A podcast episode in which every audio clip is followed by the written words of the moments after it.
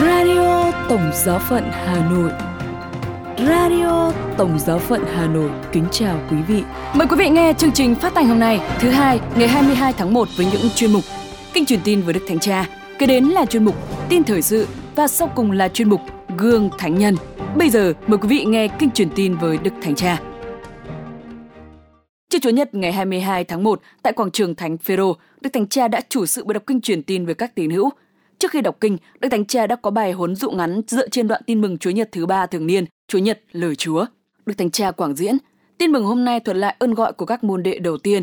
Một trong những điều đầu tiên Chúa Giêsu làm khi bắt đầu cuộc đời công khai là kêu gọi những người khác tham gia sứ mạng của người. Người đến gặp một số ngư phủ trẻ và mời gọi họ theo người để trở thành những kẻ lưới người. Điều này cho chúng ta biết một điều quan trọng, Chúa muốn đưa chúng ta tham gia vào công trình cứu độ của người. Người muốn chúng ta trở thành những người tích cực, những người có trách nhiệm và là những nhân vật chính. Thật ra, người không cần đến chúng ta, nhưng người đã làm điều đó, mặc dù khi làm như vậy, người phải mang lấy nhiều hạn chế của chúng ta. Chẳng hạn, chúng ta hãy nhìn xem người kiên nhẫn với các môn đệ thế nào. Họ thường không hiểu lời người. Đôi khi họ không hòa hợp với nhau. Nhiều lần họ không thể đón nhận những khía cạnh thiết yếu trong lời giao giảng của người, chẳng hạn như sự phục vụ. Tuy nhiên, Chúa Giêsu đã chọn họ và tiếp tục tin họ. Tại sao? Và tại sao người cũng gọi cả chúng ta để loan báo lời người? Xét cho cùng, vì người muốn chúng ta được hạnh phúc. Đúng vậy, người muốn chúng ta được hạnh phúc.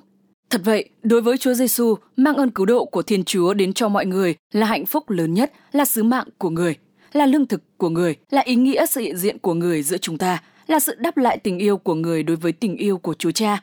Và trong mọi lời nói và hành động mà chúng ta kết hợp với người, trong cuộc phiêu lưu tuyệt đẹp cho ban tình yêu, thì ánh sáng và niềm vui được nhân lên, không chỉ ở xung quanh chúng ta mà còn ở trong chúng ta.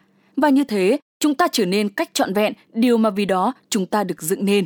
Những con người có trái tim rộng mở tích cực và quảng đại khôn ngoan và thanh thản mong muốn yêu thương như chúa yêu thương và mang lại niềm hy vọng và ơn cứu độ cho mọi người. Vì thế việc giao giảng tin mừng không phải là lãng phí thời gian nhưng là hạnh phúc hơn nhờ làm cho người khác hạnh phúc. Là tự do với chính mình nhờ làm cho người khác được tự do. Là trở nên tốt hơn nhờ làm cho người khác tốt hơn anh chị em thân mến mỗi người chúng ta đã nhận được lời mời gọi loan báo tin mừng và loan báo trong những hoàn cảnh mà chúng ta đang sống với khả năng bạn bè, công việc, tuổi tác, láng giềng của chúng ta. Vậy chúng ta hãy tự hỏi, thỉnh thoảng tôi có dừng lại để suy nghĩ về niềm vui lớn lên trong tôi và quanh tôi khi tôi đón nhận lời kêu gọi để nhận biết và làm chứng cho Chúa Giêsu không? Và khi tôi cầu nguyện, tôi có tạ ơn Chúa đã kêu gọi tôi mang lại hạnh phúc cho người khác không? Cuối cùng, tôi có ước muốn làm cho ai đó cảm nếm được qua lời chứng và niềm vui của tôi rằng yêu mến Chúa Giêsu thật đẹp biết bao không? Xin Đức Trinh Nữ Maria giúp chúng ta thưởng nếm được niềm vui tin mừng. Sau đây là phần tin thời sự với những nội dung đáng chú ý sẽ có trong buổi tối hôm nay. Hoạt động tại Tổng giáo phận Hà Nội.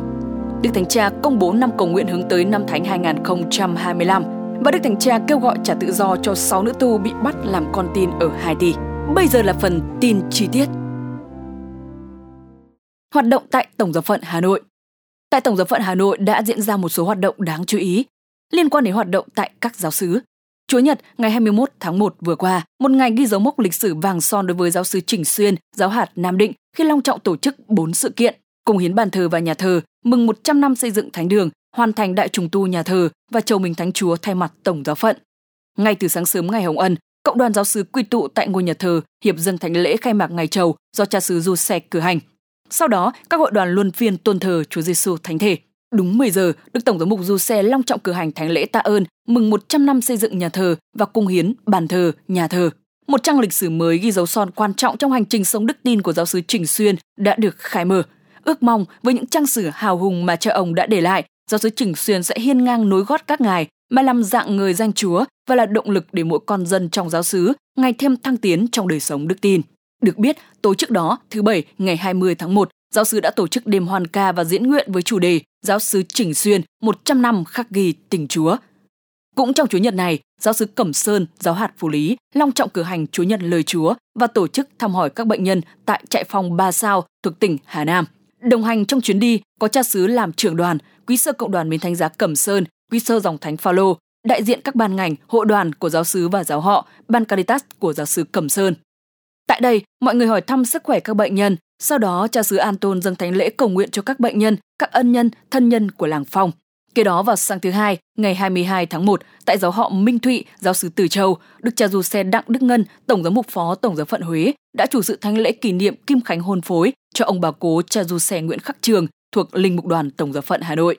Hiện diện trong thánh lễ còn có cha tổng đại diện An Tôn, quý cha quản hạt, quý cha đồng tế, quý nam nữ tu sĩ, quý khách và đồng đảo cộng đoàn dân chúa.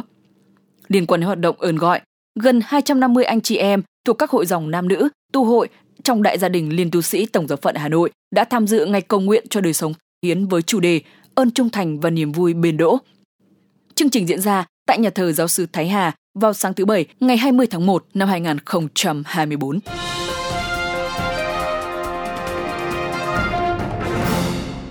Đức Thánh Cha công bố năm cầu nguyện hướng tới năm Thánh 2025. Trong buổi đọc kinh truyền tin ngày 21 tháng 1, Đức Thánh Cha Francisco đã công bố năm cầu nguyện trước năm Thánh 2025 sắp tới. Ngài mời gọi các tín hữu cầu nguyện cho sự hiệp nhất Kitô giáo và cho hòa bình trên toàn thế giới. Đức Thánh Cha cũng kêu gọi thả tự do cho một nhóm người bao gồm cả các nữ tu bị bắt cóc tuần trước tại Haiti. Đức Thánh Cha Francisco đã khai mạc năm cầu nguyện, kêu gọi các tín hữu tăng cường cầu nguyện để sống tốt trong năm ân sủng và trải nghiệm sức mạnh của niềm tin vào Thiên Chúa. Phát biểu trong giờ kinh truyền tin, Đức Thánh Cha giải thích rằng năm cầu nguyện là để các tín hữu tái khám phá giá trị to lớn và quan trọng của việc cầu nguyện, cầu nguyện trong đời sống cá nhân, trong đời sống giáo hội, cầu nguyện trong thế giới. Ngài nói thêm rằng Bộ truyền giáo sẽ chuẩn bị tài liệu để hỗ trợ việc cử hành năm cầu nguyện này. Đức Thánh Cha mời gọi các Kitô hữu cầu nguyện đặc biệt cho sự hiệp nhất Kitô giáo và cầu nguyện liên lỉ cho hòa bình ở Ukraine, ở Israel và Palestine, cũng như ở rất nhiều nơi khác trên thế giới, bao gồm cả Ecuador. Một lần nữa, Ngài nhấn mạnh rằng những người đau khổ nhất trong chiến tranh là những người yếu thế. Đức Thánh Cha nghĩ đến những em nhỏ bị thương, bị sát hại, bị tước đoạt tình yêu thương, bị tước đoạt ước mơ và tương lai của mình. Tất cả chúng ta hãy ý thức trách nhiệm của mình là cầu nguyện và xây dựng hòa bình cho họ, Ngài nói.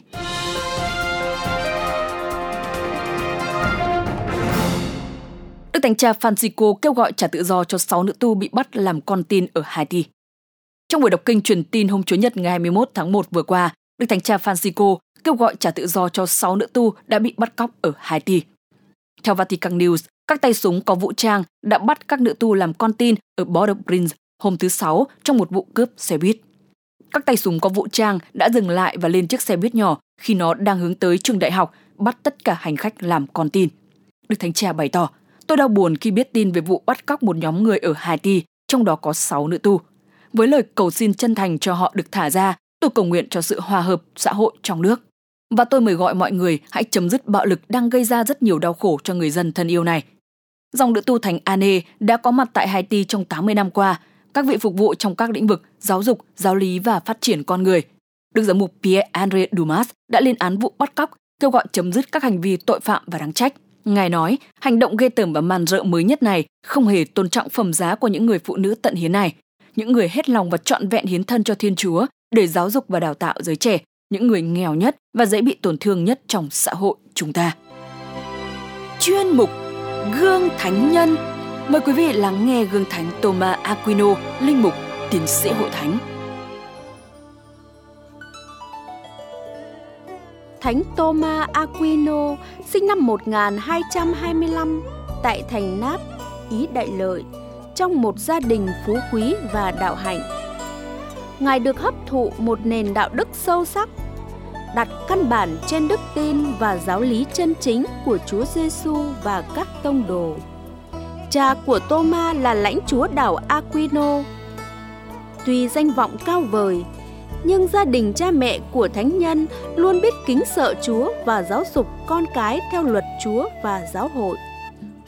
Nhờ thế, Thánh Thomas Aquino đã sớm tiến tới trong đảng nhân đức. Có một đức tin sắt đá và một nền học vấn uyên thâm để có thể hiểu và giải đáp được những vấn nạn trong xã hội cũng như những giải đáp cho thời đại đang tiến bộ. Trong quá trình theo học, Thomas được gửi học ở tu viện Casino do các cha Benedicto điều khiển. Một biến cố chính trị đưa đến việc giải tán tu viện sau 9 năm thánh nhân đã theo học với các cha Benedicto. Sau đó, thánh nhân lại tiếp tục học ở Nác. Nơi đây, thánh nhân có dịp tiếp xúc với các cha dòng Đa Minh Thomas say mê với lý tưởng sống cho người nghèo và làm việc trí thức để truyền bá cho những người khác chân lý, lý tưởng mà Ngài đã nghiền ngẫm, đã suy nghĩ. Lý tưởng của Thánh Đa Minh đã đánh động Ngài tới tận căn, nên Ngài đã quyết định xin vào dòng Thánh Đa Minh vào năm 1244. Việc này làm Phật ý thân mẫu Thánh Tô Ma vì bà luôn muốn Tô Ma làm tu viện trưởng Casino. Thân mẫu của Tô Ma quyết định bắt Tô Ma về giam trong gia đình và dùng mọi mưu kế để cho Tô Ma trở về thế gian. Mọi mưu trước của mẹ đều bị thất bại. Sau cùng, trong cơn mù quáng tột độ, bà đã dùng một cô gái chắc nết để quyến rũ thánh nhân vì bà hy vọng toma sẽ bị ngã gục. Nhưng ý Chúa nhiệm màu, toma đã chiến thắng, đuổi cô gái hư ra khỏi nơi Ngài ở. Chúa đã yêu thương Ngài, sai thiên thần đến cột dây trinh khiết cho Ngài để biểu tỏ sự chiến thắng của Ngài. Đúng như lời sách đệ nhị luật đã viết, Chúa ấp ủ và lo dưỡng dục Tô Ma, luôn gìn giữ chẳng khác nào con ngươi mắt Chúa. Với ý chí sắt đá, lòng tin tưởng tuyệt đối vào Chúa, thân mẫu Ngài đành để Ngài trốn về lại tu viện. Thánh Tôma lúc đó được thụ huấn với Thánh Alberto, một học giả uyên bác, nổi tiếng thời đó. Năm 27 tuổi, Thánh Tôma đã trở thành giảng sư đại học với một kiến thức uyên bác có thể hướng dẫn được giới trí thức đang say mê triết học Hy Lạp ngoại giáo. Ngài đã viết bộ tổng luận thần học đầy giá trị, để lại cho giáo hội và hậu thế. Ngài nói, Ngài đã mốc tất cả sự khôn ngoan nơi Chúa Giêsu qua xin niệm và cầu nguyện để viết nên tổng luận thần học này. Ngài qua đời lúc mới có 49 tuổi. Cái tuổi đang sung sức và việc dạy học đang nổi tiếng vào năm 1274. Đức Thánh Cha Gioan 22 phong ngài lên bậc hiển thánh năm 1328. Năm 1567, Đức Giáo hoàng Pio thứ năm lại cất nhắc ngài lên bậc tiến sĩ hội thánh với tước hiệu tiến sĩ thiên thần. Năm 1880, Đức Thánh Cha Leo thứ 13 đặt ngài làm quan thầy các trường công giáo. Vì ngày mùng 7 tháng 3, ngày qua đời của Thánh Thomas Aquino luôn rơi vào mùa chay, nên lễ nhớ của Ngài được rời lại ngày 28 tháng Giêng, kỷ niệm ngày chuyển di hài thánh nhân về tu viện Đa Minh ở Toulouse ngày 28 tháng Giêng năm 1368.